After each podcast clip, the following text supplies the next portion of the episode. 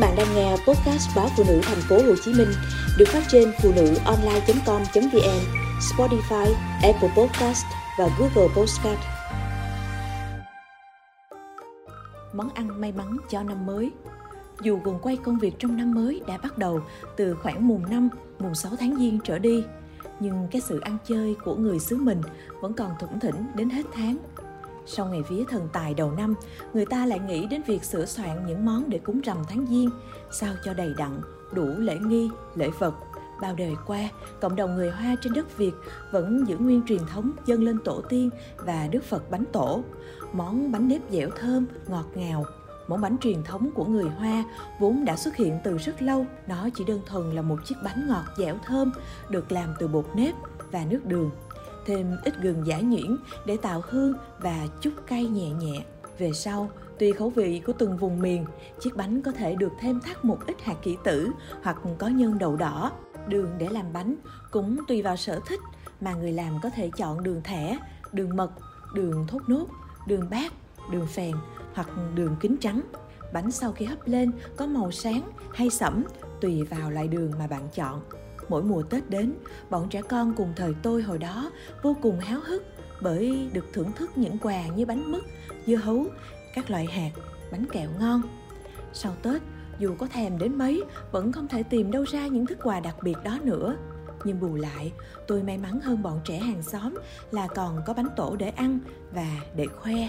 Tôi may mắn có quê nội ở sông Bé, Bình Dương ngày nay, một vùng có lượng lưu dân người Hoa rất đông đúc và món bánh tổ của người Hoa trên đất Bình Dương vẫn đều đặn hàng năm được giữ gìn, lan tỏa rộng rãi đến cộng đồng người Việt. Nhiều người Việt dần quen và thường chọn món bánh này để dân cúng dịp đầu năm.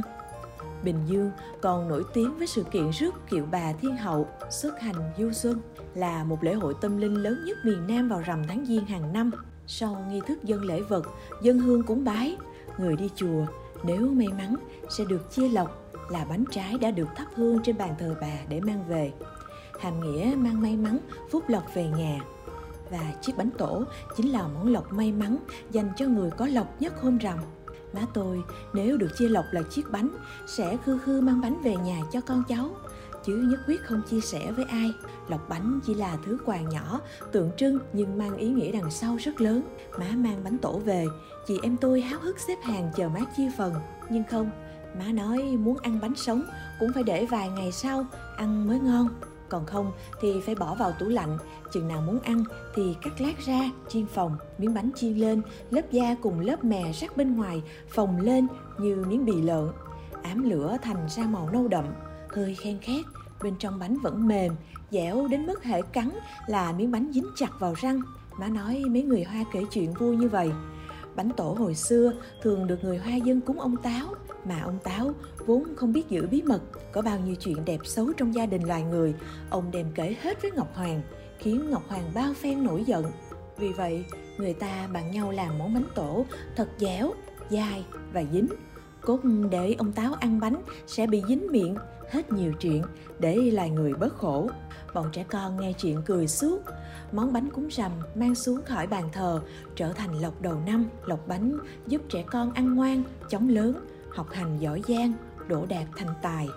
Người lớn trong nhà ăn bánh sang năm làm ăn công việc thuận lợi hanh thông. Miếng bánh cũng mang ý nghĩa giúp cả nhà gắn kết với nhau. Thế nên bánh tổ chính là món khoái khẩu của mọi người trong nhà người lớn nhón miếng bánh chiên phồng thơm mùi gừng nhấm ngụm trà đen. Vị đắng chát của trà hãm bớt vị ngọt đậm của bánh. Ăn bánh tổ uống chén chè thưởng hoa ngắm trăng rằm. Âu cũng là cái thú thanh tao mà ai ai cũng ao ước có được những ngày đầu năm mới.